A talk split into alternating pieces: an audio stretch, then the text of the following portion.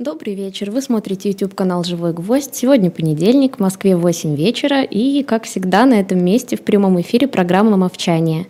Меня зовут Евгения Большакова, и, как всегда, с нами на связи финансист, основатель группы компаний по управлению инвестициями «Movchan's Group» Андрей Мовчан. Андрей Андреевич, добрый вечер.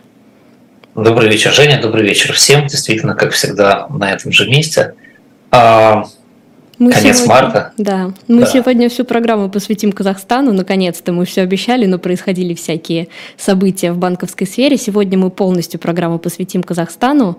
А, а в прошлый раз мы остановились на том, что вы, Андрей Андреевич, пообещали нам, что дальше в истории Казахстана все будет веселее, чем в 30-х, 40-х годах прошлого века, на которых мы закончили.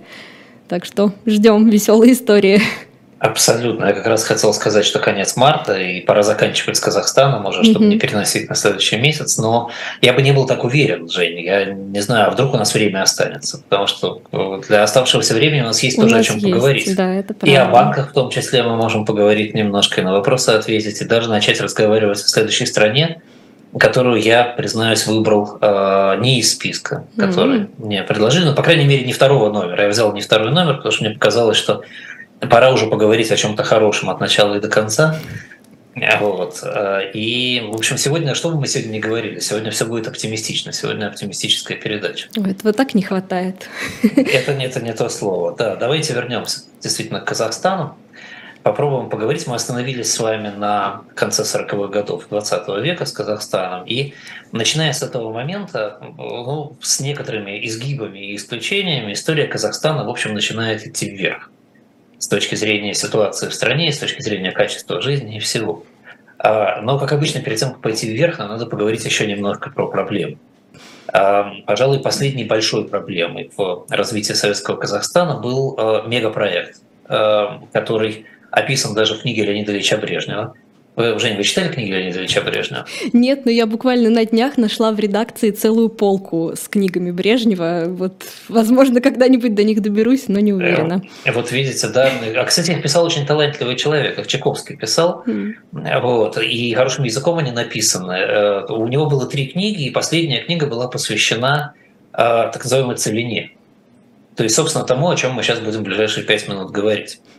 50-м годам э, в э, Советском Союзе созрел мегапроект по увеличению э, освоенных земель сельскохозяйственных в стране. И, естественно, все обратили внимание на Казахстан, где земли много, население плотность была маленькая, и было принято эпохальное решение распахать земли, которые не были распаханы еще в Казахстане, засеять их зерновыми и таким образом попытаться решить проблему с хронической тотальной нехваткой зерновых культур в Советском Союзе. Ну, забегая вперед, я скажу, вы, наверное, знаете, что эта проблема не была решена в итоге, что в 70-е 80-е годы страна импортировала огромный объем зерна, и зерновой голод был одним из факторов, который привел к разрушению экономики социализма в Советском Союзе. Но тогда все были невероятно оптимистичны, и с Э, примерно до 52 по 57 по 58 год э, целинные земли распахиваются. Распахивается всего около 20 миллионов гектар новых. Это огромные площади. Э, и к 1957 году объем собранного зерна в Казахстане возрастает примерно в два раза, с 27 до 59 миллионов тонн за год в среднем.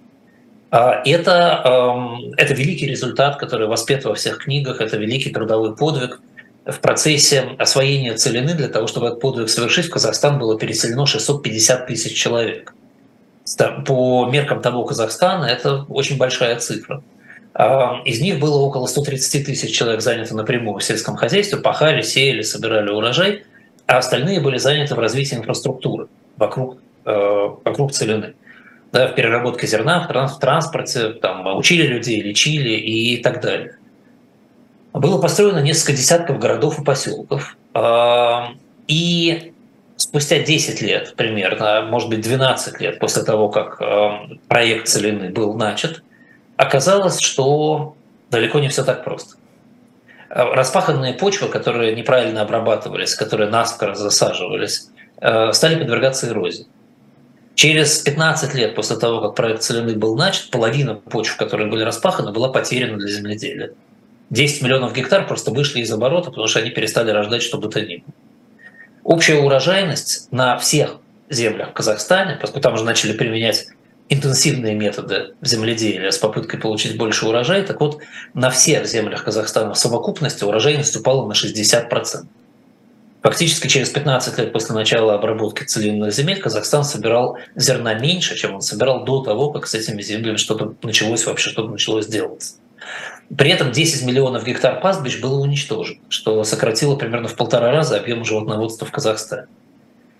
Когда э, все это обнаружилось, и когда целинный проект начал потихоньку э, молча сворачиваться, и с этих земель начали уходить э, предприятия сельскохозяйственные, то стала подниматься проблема городов, которые были построены. Те несколько десятков городов и поселков, этих людей же надо было как-то занимать работой. Это были русскоязычные люди в основном, переселенцы из Украины, из России в первую очередь.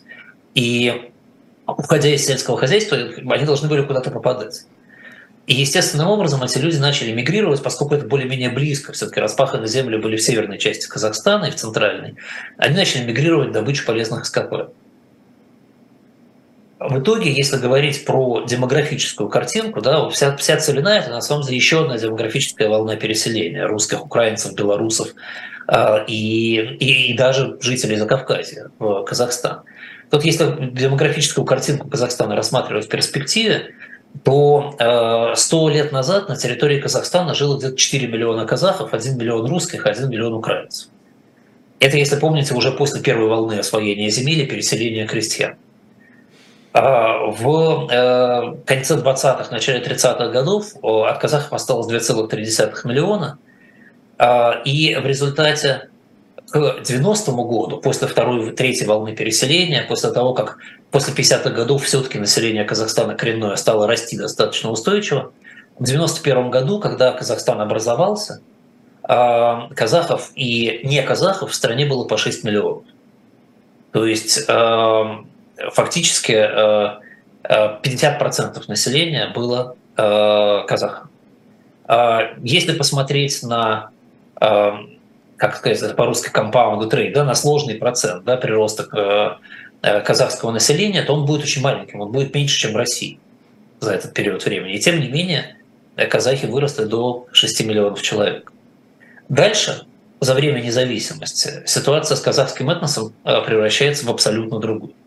Она меняется коренным образом. За 30 лет независимости казахское население Казахстана увеличилось больше, чем вдвое.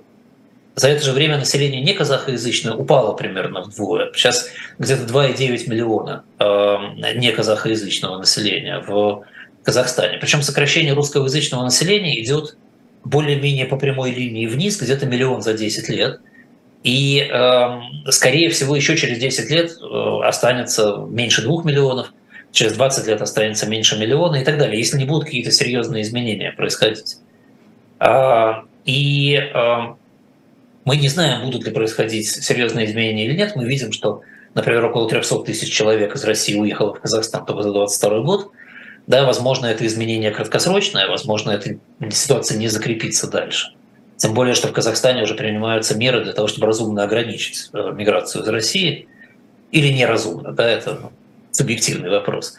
Вот. Но так или иначе, если процесс будет идти равномерно, то будет вымываться русскоязычное население постепенно – и а, перед Казахстаном при этом будет вставать вопрос а, в реальности, кто будет работать на севере Казахстана, на шахтах, на рудниках, на скважинах и так далее. Потому что мы чуть забегаем вперед, мы немножко будем говорить дальше о ресурсной базе Казахстана. Действительно, эта ресурсная база сосредоточена либо на северо-западе, либо на севере в основном. Да, там есть, есть рудники на северо-востоке и даже на юго-востоке, да, но все-таки основная база сосредоточена либо у Каспийского моря и наверх туда к Уралу, а, поскольку это, ну, это либо прикаспийские месторождения нефти, либо это а, в продолжении Урала металлические месторождения угольные, либо это все-таки северная часть Казахстана, где много и, и руд, и угля, и, и всего чего, чего угодно. И там преимущественно живут, в пяти областях Казахстана северных преимущественно живут русскоязычные, и они преимущественно работают в добывающей промышленности, и это вымывание будет вести к тому, что их надо кем-то замещать. Это тоже отдельный вопрос, о котором мы немножко сейчас поговорим. Но для того, чтобы быть э, совсем уже полным с точки зрения э, того, кто живет в Казахстане, третья по величине национальная группа в Казахстане – это узбеки. Их 600 тысяч примерно. И, кстати говоря, возможно, именно узбеки – это и э, тот источник новых трудовых ресурсов, который э, будет задействован Казахстаном в ближайшие десятилетия. Посмотрим, как будет развиваться событие. Узбекистан растет очень быстро, население там больше казахского почти в два раза. В Казахстане средний доход на жителя значительно выше, чем в Узбекистане, пока, по крайней мере. И это говорит в пользу такой миграции.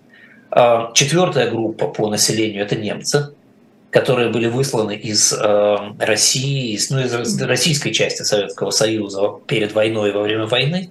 Их э, в 91 году было около миллиона, сейчас их осталось где-то четверть миллиона, но все равно они продолжают жить. Казахстанские немцы – это очень интересная сама по себе нация, субнация такая, да, поскольку они себя считают немцами. Я пересекался с ними многократно в самых разных обстоятельствах, даже в армии служил с парой казахских немцев. Это люди, которые удивительным образом собрали в себе немецкую и казахскую культуру одновременно. Это сплав, который надо видеть, это, э, это действительно интересно.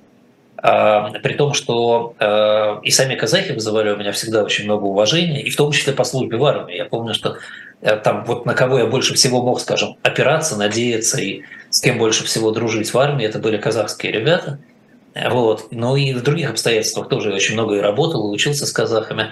А вот казахские немцы – это еще более интересная комбинация, потому что они еще добавили европейской культуры в себя. Но это лирическое отступление. Так или иначе, сегодня 70% жителей Казахстана – казахи этнические, 16% русские. А, и надо сказать, что казахи, в отличие от армян или от евреев, а, не имеют диаспоры. То есть практически не на кого опереться за пределами Казахстана. Э, если судить по официальным данным, то за пределами Казахстана проживает где-то 20% только казахского населения планеты. Из них ну, больше половины в России. Э, а так по всему миру, в общем, нет ни казахского лобби толком, ни казахских представителей. И это сказывается на экономике Казахстана в том числе, э, и на и в первую очередь на пиаре, на, на маркетинге Казахстана, на международной арене, о чем тоже нам обязательно надо будет поговорить, потому что это важная особенность Казахстана на сегодняшний день. А вот. Так или иначе, сегодня население Казахстана уверенно растет. Помните, мы говорили про Армению, где население падает. Да, так вот, в Казахстане на а, одну женщину приходится 3,31 ребенка в среднем. 22 рождения на тысячу человек против 9 смертей. Это очень э, позитивный показатель с точки зрения роста населения. И для Казахстана очень важный и полезный, потому что плотность населения очень низкая. То есть, в принципе, казахи могут э, и создать и 50-миллионный, и 80-миллионный этнос на своей территории. И я думаю, что это и произойдет в конечном итоге. И в этом смысле то, что происходит, э, это, это хорошо, это полезно для нации. Э, рождаемость у казахов выше, чем у русских в Казахстане. И не только выше рождаемость, чем у русских в Казахстане, но выше и срок жизни. Почему это тоже легко объяснить? Дело здесь не в особенностях национальных русскоязычных или казахов. Дело в том, где кто живет. Все-таки северные области, вот те самые там 4 или 5, да, эта ситуация там с пятой области не очень понятна, да, но я по привычке я буду говорить 5 областей из 17 казахских, там русскоязычных населения превалирует. А, это области, богатые полезными ископаемыми, основная работа там – это либо логистика, связанная с природными ресурсами, либо добыча самих природных ресурсов. И это создает и э, проблемы с экологией, это создает и проблемы просто с безопасностью жизни. Ну, так сказать, что такое работать в шахте, я думаю, все понимают. Вот. Кроме того, есть и э, там, национально-культурные особенности. В частности, процент э, больных алкоголизмом среди русского населения выше, чем среди казахского, значительно. А, и, и, в общем, если посмотреть, если разделить продолжительность жизни, на казахское население не казахское, у казахского получится более-менее э, там, разумная, нормальная продолжительность жизни на сегодня, соответствующая уровню развития страны. У русских в Казахстане она даже ниже, чем у русских в России. При этом э, русский язык в Казахстане считается э, официальным языком. И он не просто считается официальным языком. На русском в Казахстане говорит большее количество людей, чем на казахском. Но такое возможно при э, имеющемся национальном составе только в одном случае. Если многие казахи не говорят на казахском языке. И это действительный факт. Это факт, который не свойственен другим нациям бывшего Советского Союза. А пока, пока, пока меня не опровергли наши зрители, которые наверняка в совокупности знают больше, чем я. Да, я не нашел ни одной республики Советского Союза, где коренное население э, далеко не все говорит на родном языке. Вот в Казахстане это, тем не менее, факт. Действительно, там есть много казахских семей, которые даже дома по-казахски не разговаривают. С этим э, государство пытается бороться, так или иначе. Э, но э, постепенно этот процесс идет, но еще далеко не э, завершен. Общем, если по-казахски говорит примерно 75-76% населения, то по-русски говорит сильно за 80% населения в Казахстане. Ну, вот. Надо сказать, что э, уже чтобы демографическую картину совсем закончить сегодня, да, надо сказать, что рождаемость в Казахстане очень волатильна сама по себе. Чуть меняются условия в стране, рождаемость резко меняется. В 70-е 80-е годы прошлого века рождаемость была меньше, чем 1,8 ребенка на женщину. И даже если сейчас посмотреть на демографическую пирамиду Казахстана, там видно, что в возрасте 20-30 лет там провал э, такой, что эти группы примерно в два раза ниже, чем все остальные возрастные группы, в два раза меньше. Вот. А 50-е годы остаются э, временем самой большой рождаемости, как раз когда все устаканилось, наступил мир, и э, можно было нормально жить. Вот, и, соответственно, эта пирамида, она выглядит как елка такая праздничная, да, с ветвями, которые сменяются промежутками, в которых значительно меньше людей сейчас в Казахстане. Э, и это означает с точки зрения экономики, что где-то через 5-7 э, лет в Казахстане начнет чувствоваться провал трудовых ресурсов. И продолжаться он будет достаточно долго, поскольку все-таки 20-25 лет продолжался предыдущий провал рождаемости, значит, соответственно, сейчас он будет тоже где-то лет 20-25, и в это время трудовые ресурсы надо будет как-то восполнять. А, это, опять же, вопрос отсылка к э, вопросу с Узбекистаном, например, да, или к России. Хотя Россия сама очень плохой донор трудовых ресурсов, по большому счету, потому что в России трудовые ресурсы сокращаются стабильно. Но если из России будут волны миграции, то, в частности, Казахстан может кого-то принимать. И я позволю себе такой мягкий совет правительству Казахстана, учитывая, что количество русских все равно уменьшается естественным путем, можно было бы не бояться принять из России еще какое-то количество людей. Это не повлияет на этнический состав очень сильно. Вот. А, при этом сказать, что Казахстан решил проблему, скажем, а, качества жизни для своего населения сложно. В частности, такой фактор, как детская смертность в Казахстане сейчас это почти 9 а, детей из тысячи. И это примерно как в Албании да, ситуация. Это, это выше, чем в Грузии. В Грузии 8, в Турции 7, в Румынии 5,4, в России 3,9. Этот разрыв очень большой, и он говорит про казахскую медицину достаточно много сразу. Это та тема, которую Казахстану, безусловно, нужно как-то решать э, в кратчайший срок. А, при том, что а, подвижки совершенно невероятны. 30 лет назад в Казахстане умирало 44 ребенка из тысячи. Это был уровень просто Центральной Африки. И вот это к вопросу о советской медицине, о советских достижениях да, и так далее. Да, вот что было в республиках э, в период позднего Советского Союза. У России тогда был уровень 17 детей на тысячу, да, а у Казахстана 44. Вот. Средняя продолжительность жизни мужчин в Казахстане 67 лет. Почему, я уже объяснял, потому что население северных областей сильно влияет вниз на эту продолжительность жизни. И э, сразу, же, сразу же женщины 76, да, тут сразу видно разницу, потому что они заняты в других профессиях. Вот. А если сравнивать среднюю продолжительность жизни, она будет как в России, 71 год. А, при этом, если смотреть на причины смерти, основные причины смерти – это болезни сердца. Ну, в купе с детской смертностью это вопрос профилактики. Да? Вот. А вторая причина смерти – это так называемый хобл. Это хроническая острая болезнь легких. Это последствия работы в токсичной среде. И а, значит, в, миру, в мире хобл, в целом в мире, вместе со всеми, и с достаточно отсталыми нациями, с нациями, которые живут в плохом воздухе, включая китайцев, да, где в больших городах плохой воздух, это причина смерти 12 -я.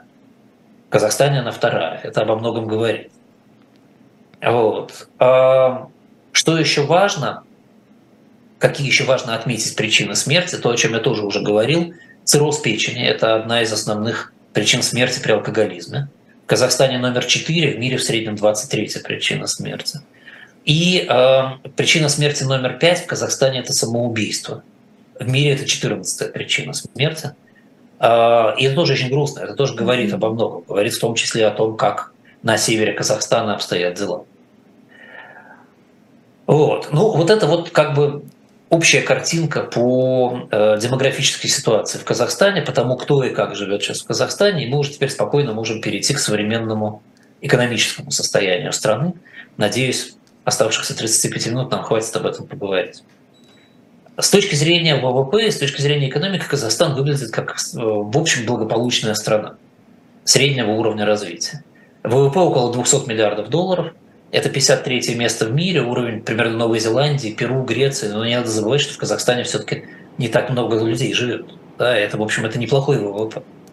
ВВП на человека около 11 тысяч э, долларов. Это 69 э, место. Э, это больше Мексики, Турции или Сербии.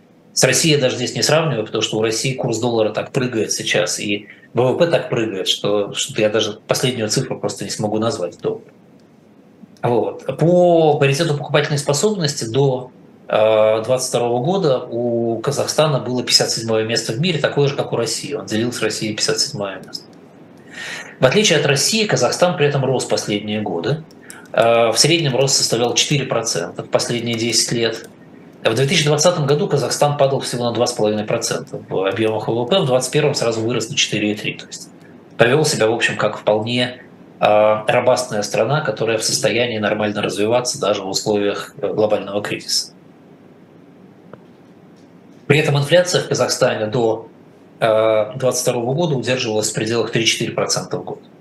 Понятно, что сейчас инфляция выросла значительно сильнее. Инфляция в 2022 году в Казахстане двузначная – но это связано с, э, и с ростом инфляции во всем мире, и с зависимостью от России в том числе, конечно. Тут это, это явное явление временно. А внешний долг Казахстана составляет около 80% ВВП, что, в общем, тоже совершенно нормально. А внешний долг не меняется кардинально. А, и международные агентства оценивают кредитоспособность Казахстана на уровне BBB-. Это минимальный уровень инвестиционного рейтинга. То есть международными агентствами Казахстан признается кредитоспособным, таким, что даже пенсионные фонды, скажем, американские, могут давать ему деньги. У Казахстана стабильный аутлук сегодня, то есть агентства не ожидают, что Казахстан ухудшит свой рейтинг. Ну и мне кажется, здесь важно сравнить сразу с Арменией. Да, помните, мы говорили про рейтинг Армении, который достаточно низкий джанк-рейтинг, а, при том, что у Армении финансовые показатели не хуже, чем у Казахстана – Э, и э, здесь, в общем, проявляется, конечно, некоторый субъективизм рейтинговых агентств. Что Казахстан больше, Казахстан э, объемнее, Казахстан более диверсифицирован с точки зрения производства тех же природных ресурсов. У Казахстана нет никаких военных действий, конфликтов с соседями. И Казахстан отлично диверсифицирован политически между Россией и Китаем. И это дает ему значительно более высокий рейтинг. Это, это хорошие новости. Это не все хорошие новости. Я расскажу еще хорошие новости дальше, но надо это разбавить некоторыми все-таки новостями менее хорошими. Есть другие международные рейтинги, не только кредит. Есть, например, э, Economic Complexity рейтинг. В Economic Complexity рейтинг э, Казахстан находится на 72 месте из 127 стран.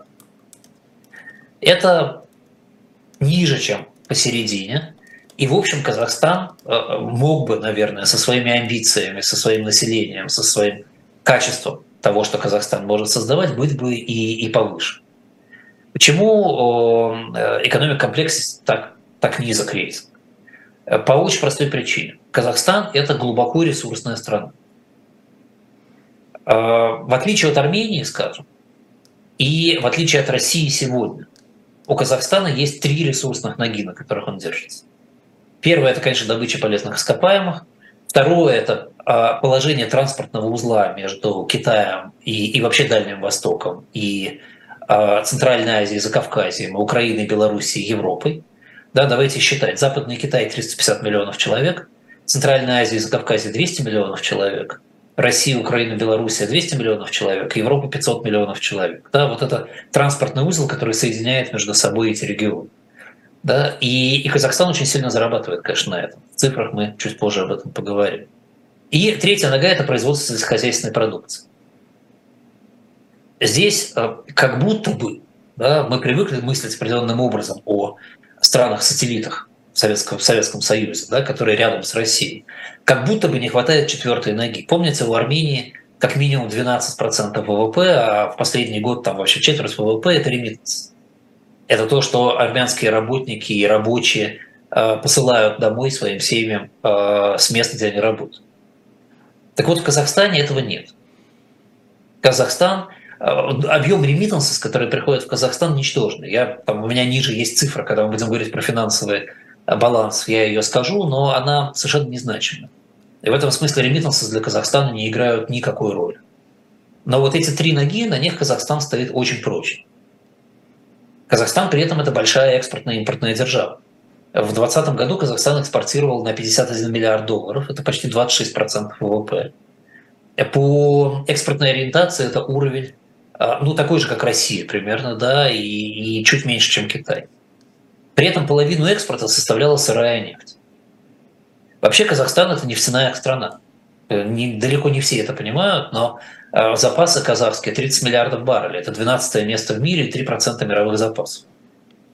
При этом э, вы можете посчитать, сколько процентов мирового населения, от 8 миллиардов, составляет население Казахстана.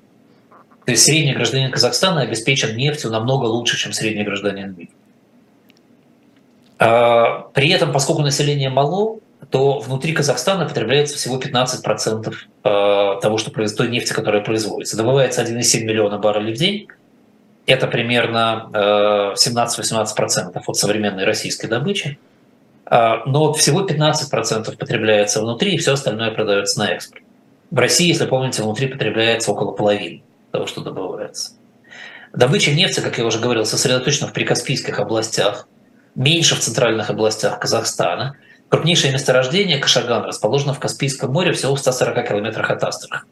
И это действительно большое месторождение нефти, стратегически очень важно. Казахстан добывает природный газ, это 5% от экспорта. Резервы в Казахстане около 5 триллионов кубометров. Это, это большой объем резервов. Э, Еще 20% от экспорта – это экспорт металлов, медь, цинк, алюминий, другие металлы – 92% медной руды экспортируется из Казахстана. То есть Казахстан практически не перерабатывает руду и практически не использует металл. Ну, небольшая страна по населению, опять же. Основные месторождения всех этих металлов – цинк, хром, марганец, золото, золота достаточно много в Казахстане, находятся в продолжении Урала, как я говорил, в Бугаджарских горах или на севере Казахстана. Я потом объясню, почему я все время указываю местоположение. На мой взгляд, это стратегически очень важно. Казахстан, и это тоже очень важно, является крупнейшим в мире производителем урана. А, он производит где-то 21-23 тысячи тонн сырья уранового в год. Канада, которая номер второй по производству урана, производит 10 тысяч тонн в год. Существенно меньше. В Казахстане 13 разрезов, которые производят уран, всего известно около 50 депозитов, да, пока разрабатывается 13 разрезов. А примерно половина добычи сегодня принадлежит Казатомпрому, остальная половина принадлежит в основном китайцам. А китайцы вообще достаточно активно взаимодействуют с Казахстаном, мы об этом поговорим тоже чуть позже. Вот. А, но влияние Китая на индустрию добычи полезных ископаемых очень сложно недооценить. Основные запасы урана как раз расположены на юге Казахстана. Вот. Всего лишь 18%, 4% мировых запасов в северных областях. При этом в Казахстане на сегодняшний день нет ни одного работающего ядерного реактора.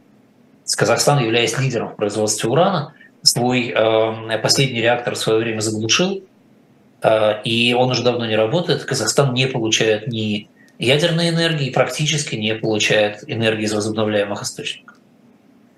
А, чему тоже не стоит удивляться, мы с вами много говорим про ресурсные страны. Все ресурсные страны тяготеют к простоте экономики, и все более сложные вещи обычно вымываются, потому что, потому что их делать сложно, а и без этого хорошо, в общем, на ресурс. Проблема у этих стран возникает тогда, когда ресурсы начинают заканчиваться. Так или иначе, в сумме экспорт полезных ископаемых – это 87% всего экспорта. Еще 5% – это агропродукция. 92% – это то, что э, относится к сырьевому бизнесу. Основными покупателями в Казахстане является Европейский Союз, что позитивно, 55% от экспорта – это Европейский Союз, 18% Китай и 10% Россия. В этом смысле э, Казахстан значительно меньше зависим от России, чем кавказские, закавказские страны. Да, и, э, наверное, для Казахстана это сейчас хорошо, потому что у него как раз есть возможность диверсифицироваться дальше. А импорт в Казахстана при этом держится стабильно в районе где-то 40 миллиардов долларов в год. То есть Казахстан как бы зарабатывает деньги каждый год на разнице экспорта и импорта. Фактически весь импорт – это сложные технологические товары, что неудивительно. Да, я думаю, что наши зрители сами могли бы до этого догадаться. Сырье Казахстан получает всего 5%, а агро, агропродукция всего 1% от импорта. Казахстан практически полностью обеспечивает себя агропродукцией. А, в принципе, Казахстан вообще очень гордая и самодостаточная страна. Он импортирует в деньгах в 10 раз меньше на человека, чем Израиль, на 13% больше всего лишь, чем Армения, но и на 5% больше, чем Россия. То есть, в принципе, если говорить про обеспеченность казахов сейчас современными технологиями, современными товарами и так далее, тоже надо понимать, что эта обеспеченность находится на уровне Армении и России, но никак не западных стран и не развитых стран. И для того, чтобы Казахстан смог свое население достаточным образом обеспечивать, чтобы там спрос вырос до уровня развитых стран, ему нужно значительно больше экспортировать для того, чтобы значительно больше импортировать. И если этот процесс роста потребностей населения будет идти опережающими темпами, то Казахстан превратится в страну, у которой будет отрицательный баланс счета торговых операций. А для такой страны, как Казахстан, с волатильной стоимостью сырья эта штука достаточно опасна. И вот с точки зрения импорта картинка ровно обратная. Здесь доминирует Россия, она поставляет треть всего импорта, который получает Казахстан. 25% импорта идет из Китая и 18% из Европы. И тут не надо обманываться. Дело не в том, что Россия поставляет 30% или 33% потребности Казахстана в высокотехнологичном оборудовании своего производства. Э, Россия поставляет это через себя. Там идет очень много процессов, связанных с таможней, поскольку единый евроазиатский экономический союз позволяет бестаможенную поставку через границу, закупки делаются внутрь России тем или иными схемами, по тем или, тем или иными способами, и дальше перепоставляются из России в Казахстан. Но фактически это несоответствие показывает, что Казахстан, зарабатывая на поставках товаров из ЕС, тратит деньги на покупку товаров из России, являясь существенным игроком для российского торгового баланса. И э, в этом смысле а если Казахстан будет диверсифицироваться со временем от России дальше и дальше, это будет не просто оказывать влияние на а, ситуацию в России с точки зрения а, продажи за рубеж, с точки зрения экспорта, потому что Россия экспортирует, это будет оказывать влияние на сам торговый баланс. И это, конечно, России будет невыгодно, хотя это не огромный размер. Да? И понятно, что Россия будет так или иначе пытаться бороться за то, чтобы эту ситуацию сохранить. В экспорте и импорте, э, если говорить про услуги, э, доминируют продажи Казахстаном э, транспортных услуг. Естественно, мы говорили об этом. Нетто продажи транспортных услуг Казахстаном составляют около 2 миллиардов долларов в год. Это очень существенная цифра. Эта цифра для Казахстана очень важна, хотя бы потому, что сальдо экспорта и импорта сервисов в целом в Казахстане – это минус 3 миллиарда долларов в год. Потому что отрицательное сальдо в 4 миллиарда долларов в год – это 2% ВВП образуется по профессиональным сервисам консалтинга. И это тоже достаточно серьезная проблема, с одной стороны, для Казахстана, с другой стороны, достаточно серьезная точка роста. И с третьей стороны, это вещь, о которой стоит задуматься. А, действительно, Казахстан закупает на 4 миллиарда долларов в год, а, и research в технологиях и в науке, и даже такие простые вещи, как, скажем, аудит, а, бухгалтерские услуги, Э, бизнес-консалтинг и так далее. Хотя, в общем, в Казахстане можно построить свою базу, можно развивать свои собственные компании, можно э, делать это на месте. Здесь кусок, который вот просто 2% ВВП лежит на столе. Это можно создать. Вот. При этом э, внутри страны Казахстан ведет себя абсолютно как ресурсная страна. Просто вот бери и вставляй в книжку в качестве иллюстрации. 70% энергии в стране получается из угля. Ну, угля много, да? чего нет. 20% из газа, 9% из гидроэлектроэнергетики. Ну вот считайте, да? 99% фактически мы с вами насчитали. При этом в правительстве есть программа, согласно которой к 2050 году 50% электроэнергии должно получаться из а, возобновляемых источников. Я не понимаю, как это можно сделать до 2050 года с нынешней ситуацией, но я думаю, что правительство Казахстана должно быть виднее.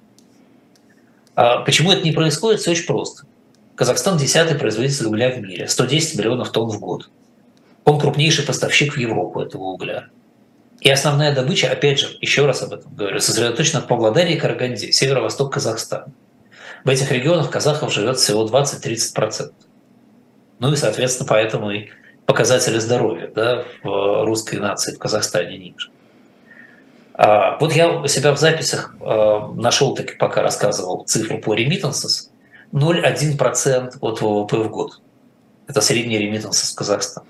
Видите, совершенно нет, а, нет влияния remittances на ситуацию в Казахстане. Нет такого понятия, как казахский мигрант, как казахский рабочий. Зато, зато есть ситуация совершенно обратная. 2% ВВП Казахстана в год уходит в качестве ремитанса из Казахстана, в Узбекистан примерно треть, 20% в Турцию, 20% в Россию и 14% в Кыргызстан. То есть суровая реальность состоит в том, что русские рабочие мигранты едут в Казахстан и оттуда переводят деньги своим семьям. Это тоже полезно понимать, когда анализируешь соотношение а, развитости этих стран. Но при этом, несмотря на э, стабильное позитивное сальдо внешнеторговых операций, э, золотовалютные резервы Казахстана не очень большие. Всего 35 миллиардов долларов, из которых две трети лежит в золоте. Чисто валютных резервов хватает только на три месяца импорта. И Казахстан себе это может позволить просто потому, что он стабильно импортирует меньше, чем экспортирует. В общем, ему не надо притрагиваться к резервам. Я разговаривал с чиновниками в Казахстане, спрашивал, почему такая картинка сложилась. И э, ответ, который они мне с готовностью давали, был, что проблема в постоянном оттоке капитала. Из Казахстана действительно за последние 20 лет, по оценкам тех же чиновников, да, здесь посчитать не так просто, ушло около 200 миллиардов долларов. Это около э, там, 10% ВВП в год. Да, э, при совокупном объеме иностранных прямых инвестиций где-то в 30, 320 миллиардов. То есть Казахстан, ну, выигрыш Казахстана от привлечения инвестиций не очень большой. В последнее время отток капитала стал меньше, где-то 1-2% ВВП максимум, то, что мы видим вот за последние годы. И в сравнении с Россией, например, по процентам ВВП, это, конечно, существенно меньше даже того, что было в России в очень спокойные годы. Но все равно отток капитала присутствует. А, и эм, когда я задавал вопрос, а почему у вас отток капитала? Да, ну и понятно, что я про себя в уме держал такую вещь, как естественные риски инвестиций в Казахстане, э, проблемы с э, э, там, защитой прав инвесторов и так далее. Но значит, местные казахские чиновники мне говорили, что мы считаем, что проблема в том, что у нас не очень развит внутренний рынок инвестиций. В некотором смысле это правда, хотя внутренний рынок инвестиций в Казахстане развит намного лучше, чем, скажем, в Армении, о которой мы только что говорили. Там действуют биржи, действуют крупные брокеры – капитализация у индекса казахской биржи 20% э, ВВП, 40 миллиардов долларов. Да, ну, хорошая капитализация должна быть больше, чем ВВП, конечно. Да, это, поэтому, конечно, это не такое уж сильное развитие. При этом, безусловно, нельзя не согласиться с неразвитостью, когда смотришь на оборот. Да, дневной его оборот биржи 1 миллион долларов. Это очень мало. Услуги private banking в Казахстане есть где-то у двух третей банков. То есть треть банков даже не предполагает, что им нужно работать с богатыми клиентами. Надо сказать, что в Казахстане в области развития финансовой индустрии сделан несколько лет назад огромный прорыв, на мой взгляд. Им удалось построить международный финансовый центр в Астане, который действительно международный финансовый центр. Это не та сказка, которая была в России в свое время, а реальное место, которое работает по британскому праву, где судьи, приглашенные из Эмиратов в основном, и, э, и в общем, это очень эффективная, гибкая, робастная структура, э, в которой уже достаточно много компаний зарегистрировано. Э, и, ну, и вот там одна из компаний нашей группы, да, там моей группы зарегистрирована там, и мы очень довольны тем, как мы там работаем. Но, опять же, то, что мы видим, что взаимоотношения этого МФЦ с остальным Казахстаном налажены очень плохо.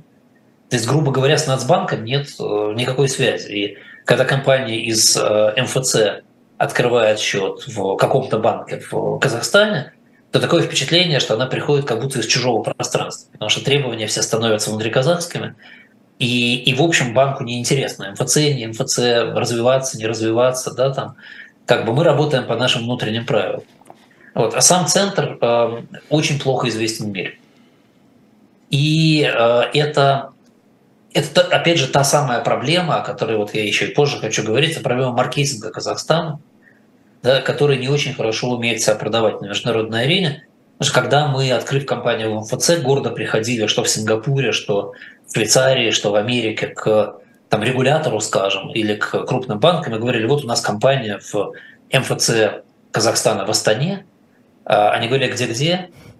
Что это такое за место? Мы, мы, мы не знаем, что это такое. Знаете, мы, наверное, не сможем с вами работать. И, и эта ситуация очень мало меняется. И здесь, конечно, э, с этим, конечно, нужно работать. Э, при этом э, возникают даже забавные э, казусы. Э, например, на сайте МФЦ висит гордое объявление, что э, в э, МФЦ открыли счета, там в МФЦ открылись филиалы швейцарских компаний. Но когда ты начинаешь смотреть на сайты тех швейцарских компаний, которые открылись, то там почему-то вылезают люди с русскими фамилиями, в владельцах, в менеджерах и так далее. Да, вот когда в, когда в МФЦ будут открываться реально швейцарские компании, эта ситуация, конечно, совершенно по-другому будет выглядеть. Вот. А хороший частный пример э, того, э, как в Казахстане строятся такие полмоста финансовые, да, это, например, э, ноты, которые могут торговаться на бирже, биржевые ноты. Вообще биржевая нота – великолепный инструмент, очень важный для современного рынка. А, но а, они важны для современного рынка, если они могут рассчитываться через глобальные депозитарии. Казахские ноты не могут рассчитываться через глобальные депозитарии, весь идет учет только через центральный депозитарий Казахстана. К нему подключено крайне мало институтов торговых во всем мире. Нет никакого функционала платежного агента нормального. Фактически схема продажи идет как выкуп нот на себя, на управляющую компанию, и потом распродажа клиентам. Отсутствует клиринг. Э, и, и это тоже тема. Да? Вот, так сказать, такие вещи надо достраивать до международного уровня для того, чтобы это работало. Вот. Если два слова говорить про казахские индустрии, ну, сельское хозяйство, да, страна уникальная, Казахстан, несмотря на разрушения, которые проектом целины были принесены на казахстанскую почву, тем не менее 75% территории пригодны для земледелия или скотоводства. Да, и и население настолько малоплотное, что, в общем, они даже все не эксплуатируются. Благодаря, благодаря этому Казахстан экспортирует половину производимого зерна. Это тоже огромный объем. Вот. И, и все-таки сейчас, что хорошо что правильно, да, 70% земель используется под животноводство. То есть Казахстан потихоньку вернулся, возвращается к тому, как, э, как привыкли казахи использовать землю, как они умеют, как, как это нужно делать в, в этих территориях. А производство зерновых, опять же, происходит в основном на севере. А агробизнес дает 6-8% ВВП, а в России, если помните, 3%. Да, то есть в Казахстане это пока еще достаточно большой источник ВВП. А занимает он около 20% трудовых ресурсов. А, а вне городов в Казахстане живут около 30% населения. То есть надо понимать, что при том, что Казахстан большой экспортер, Э, зерновых и сельскохозяйственных товаров, в Казахстане само земледелие, в общем, достаточно экстенсивное. Используется много людей, оборудования и техники не очень много и не очень хорошо с этим, и поэтому используется такой большой объем трудовых ресурсов. По данным на 2020 год, состояние сельскохозяйственного оборудования в Казахстане плачевное. Просто 90% нуждается в замене. Это официальные данные Казахстана. Я здесь не придумываю и не привожу данные независимых аналитиков. 90%, 94% тракторов и 77% комбайнов служат больше 10 лет. Несмотря на то, что в Казахстане есть субсидия 25% на замену техники, пятилетний уровень замены составляет всего лишь 4,3%. При том, что в мире, в развитых странах особенно, норма замены – это 6-8% в год. В принципе, весь совокупный объем машин и механизмов оценивается всего лишь 500 миллионов долларов в Казахстане. 60% из них импортные из этих 60% 40 импорт из России. И, факт, и а внутреннее производство, те самые оставшиеся 40%, э, они обеспечиваются в основном компаниями из Беларуси и России, которые собирают трактора прямо на месте. Этот рынок защищен импортными тарифами до сих пор. На какой-нибудь Caterpillar будет импортный тариф 40% от стоимости оборудования. Поэтому белорусские и российские производители имеют огромное преимущество. И они, собственно, являются основными поставщиками, при том, что качество этих машин и их функциональность, конечно, значительно ниже. В результате производство зерновых в Казахстане в 3,5 раза ниже на гектар, чем в Канаде. И в 2,8 раза ниже, чем в России. Вот это некоторая реальность. Да? Можно себе представить, как эта страна могла бы развиваться, если бы там был организован высокотехнологический сельскохозяйственный бизнес. А почему он не такой высокотехнологический и почему страна собирает так мало урожая, тоже можно в общем объяснить. Это классическая петля, которая происходит в ресурсных странах с субсидиями. При э, всех тех субсидиях, которые выдаются на агробизнес, средняя рентабельность производства зерновых в Казахстане 25-30%. То есть, в общем, очень большая. Для животноводства та же рентабельность всего 10-12%. Да, то есть это замкнутый круг. Ты даешь субсидии, рентабельность достаточно высока, и никто не хочет становиться более эффективным и повышать свою эффективность. Никто не повышает свою эффективность, ты вынужден давать субсидии и так далее. Это ситуация, которая прослеживается в очень многих странах. Машиностроение в Казахстане – это отрасль, которая ну, почти не существует. В Казахстане всего 65 крупных машиностроительных предприятий, около 62 тысяч человек всего лишь работает на этих предприятиях. В Казахстане есть сборка автомобилей, и Hyundai и Lada собираются в Казахстане, например, но количество собранных автомобилей не превышает 50 тысяч. А всего, всего машиностроение производит около 2% ВВП всего лишь.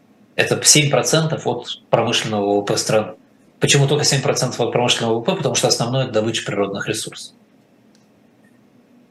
А Казахстан, а, опять же, с точки зрения маркетинга Казахстана, с одной стороны, с другой стороны, с точки зрения реальности Казахстана. Вот в World Bank Doing Business индексе Казахстан поставлен на 28 место. И в некотором смысле заслуженно. Действительно, в Казахстане делать бизнес достаточно удобно. А Global Competitiveness Report 2020 года Казахстан поставлен уже на 55 место. То есть получается, что в Казахстане делать бизнес-то удобно, да, но вот только сильно много его не сделаешь. Что э, про Казахстан говорит э, Global Competitiveness Report, например? Да? Сильные стороны. Госрегулирование, 34 место. Кстати, корпоративное законодательство вообще первое место в мире Казахстан поставлен. Доступ к электричеству, второе место в мире. Качество трудовых ресурсов, 25 место в мире. Это очень неплохо для Казахстана. Гибкость контрактов, то есть качество трудового законодательства, 13 место в мире. Стоимость открытия бизнеса, седьмое место в мире. Предпринимательская культура, 14 место в мире. Ну, и я, насколько я знаю то, что происходит в Казахстане, готов это все подтвердить. Это действительно так. А теперь давайте поговорим про слабые стороны. Здоровье населения 95 место в мире. Мы об этом говорили. Уровень самоубийств 113 место в мире. Говорили. 92 место в мире по социальному капиталу. Качество выпускников вузов 95 место в мире. Вузы в Казахстане действительно, видимо, слабовато. Качество аудита и бухгалтерских услуг 101 место в мире. Да, недаром Казахстан импортирует услуги в таком объеме. Доверие к профессиональному менеджменту со стороны акционеров 105 место в мире. Это, это место, которое, без развития которого не будет нормальной индустрии. Менеджменту придется доверять рано или поздно. Ситуация в области коррупции. 107 место в мире. Мне, честно скажу, за все время работы в Казахстане не пришлось не давать взятки, не даже услышать, что их надо давать. Но вот как бы Международный экономический форум оценивает это как 107 место в мире. Свобода печати 129 место в мире. Ну, здесь понятно, да, мы понимаем, что, так, что в Казахстане с этим. Эффективность воздушного и морского транспорта 89 99 место в мире, тоже низко. Почему? Железнодорожный транспорт доминирует. Таможенные тарифы. 104 место в мире. Только что говорили про сельское хозяйство в связи с таможенными тарифами. Да, это проблема. А качество банковской системы. 121 место в мире. Ну, не знаю. Я с банками взаимодействую в Казахстане. Это, конечно, не Швейцария, но, в общем, это не так плохо. А, уровень проникновения систем страхования. 113 место в мире. А, Темпы роста инновационной экономики. 107 место в мире. Ну, я думаю, что и так понятно из того, что мы говорили. Расходы на э, научный research, на научные исследования. 101 место в мире. И, ну да, действительно, Казахстан ресурсная страна. Казахстан не развивается, особенно в области ресерча. А 2022 год удивительным образом не оказал на Казахстан такого влияния, как он оказал на другие страны вокруг а, России. А remittances выросли всего в три раза, всего полтора миллиарда долларов были remittances. Но это же понятно, что это деньги, которые пришли из России не не семьям казахским, да, это люди, которые спасали свои деньги. И как оказывается, оказывается, я даже думал, честно говоря, пока не увидел цифры, что сумма была значительно больше. Оказывается, всего полтора, полтора миллиарда долларов вывели из России в Казахстан. В сравнении с Арменией, да, то, что мы говорили. Вот. При этом с Северного Казахстана деньги продолжают идти родственникам в Россию. Все ровно то же самое. Вот. А вообще, если посмотреть на рейтинг стран-убежищ для российских денег в этом году, то он выглядит следующим образом. Узбекистан на первом месте, туда пришло 14 миллиардов, ушло 5 миллиардов, осталось 9. Узбекистан, да, поразительная ситуация. А Армения э, пришло 3,5 миллиарда, ушло почти миллиард, осталось 2,6 миллиарда. Грузию пришло 2 миллиарда, ушло 0,4, осталось 1,6. Казахстан пришло 0,75, ушло, ушло 0,2, осталось 0,55. Ну и в Киргизию пришло 2,6, сравните с Казахстаном. Да, ушло 2,45, то есть осталось 0,15. Вот. А, и, кстати, по 2022 году в десятку стран, откуда шли, куда шли самые большие переводы из Казахстана, попала Украина. Надо понимать, что Казахстан, жители Казахстана, так или иначе очень сильно помогали украинцам во все это время. Здесь, я думаю, Украина может выделить время и отдельно сказать спасибо. Отдельно у нас осталось совсем мало времени, и отдельно, наверное, я хочу сказать про роль Китая в экономике Казахстана. Да, а выводы мы уже, наверное, оставим на э, следующую передачу тогда. Угу. Китай является в прямом смысле этого слова большим, большим другом Казахстана. Китай инвестировал в экономику Казахстана, в строительство капитала в Казахстане примерно 21 миллиард долларов. Это только законченные проекты. Еще 27 миллиардов – это коммитменты, которые уже есть и частично уже оплачены, но проекты еще не закончены. В основном понятно, что Китай интересует три вещи. Его интересуют транспортные узлы. И Китай очень много вкладывается сейчас в строительство транспортных узлов и железных дорог в Казахстане. Надо понимать, что через Казахстан проходят как минимум две ветки Э, нового шелкового пути. Одна, которая идет на Россию, одна, которая идет через Каспийское море, транскаспийская часть, и, одна, и еще одна, которая идет по югу, она, ну, можно считать ее полуветкой такой, которая проходит снизу через э, там, Сырдарью и дальше идет в Иран. А, и там есть же еще там, сказать, южный коридор, который идет э, через Туркменистан, да, который не затрагивает Казахстан. Поэтому я все-таки предпочитаю говорить, что это две ветки северных – но тем не менее они очень активны. По ним проходят миллионы тонн грузов в год. Э, торговые поезда, грузовые поезда идут э, в обе стороны достаточно активно в Европу. И Китай активно вкладывается в это в Казахстане. Китай откладывается в, отказывался вкладываться в Россию в это и отказывается, естественно, сейчас тоже.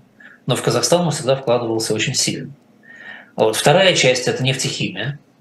А, и, а, и в том числе, кстати говоря, уже заговорили о нефтехимии, надо сказать, что а, Китай вкладывается не только в углеводороды, Китай вкладывается сейчас в строительство ветровых электростанций в Казахстане достаточно много. Ну и, конечно, добыча урана. Китай является главным покупателем урана у Казахстана, и сейчас э, Китай строит огромный бизнес по переработке, по созданию топливных элементов в самом Казахстане и бизнес это, конечно, будет контролировать. А параллельно Китай, естественно, стремится добиться того, чтобы Казахстан был ближе. 35 тысяч, 35 тысяч 500 бесплатных мест для студентов из Средней Азии и Грузии Китай выделяет ежегодно. В Китае сейчас учатся 14,5 тысяч студентов из Казахстана, а, а всего за рубежом учатся 90 тысяч казахов.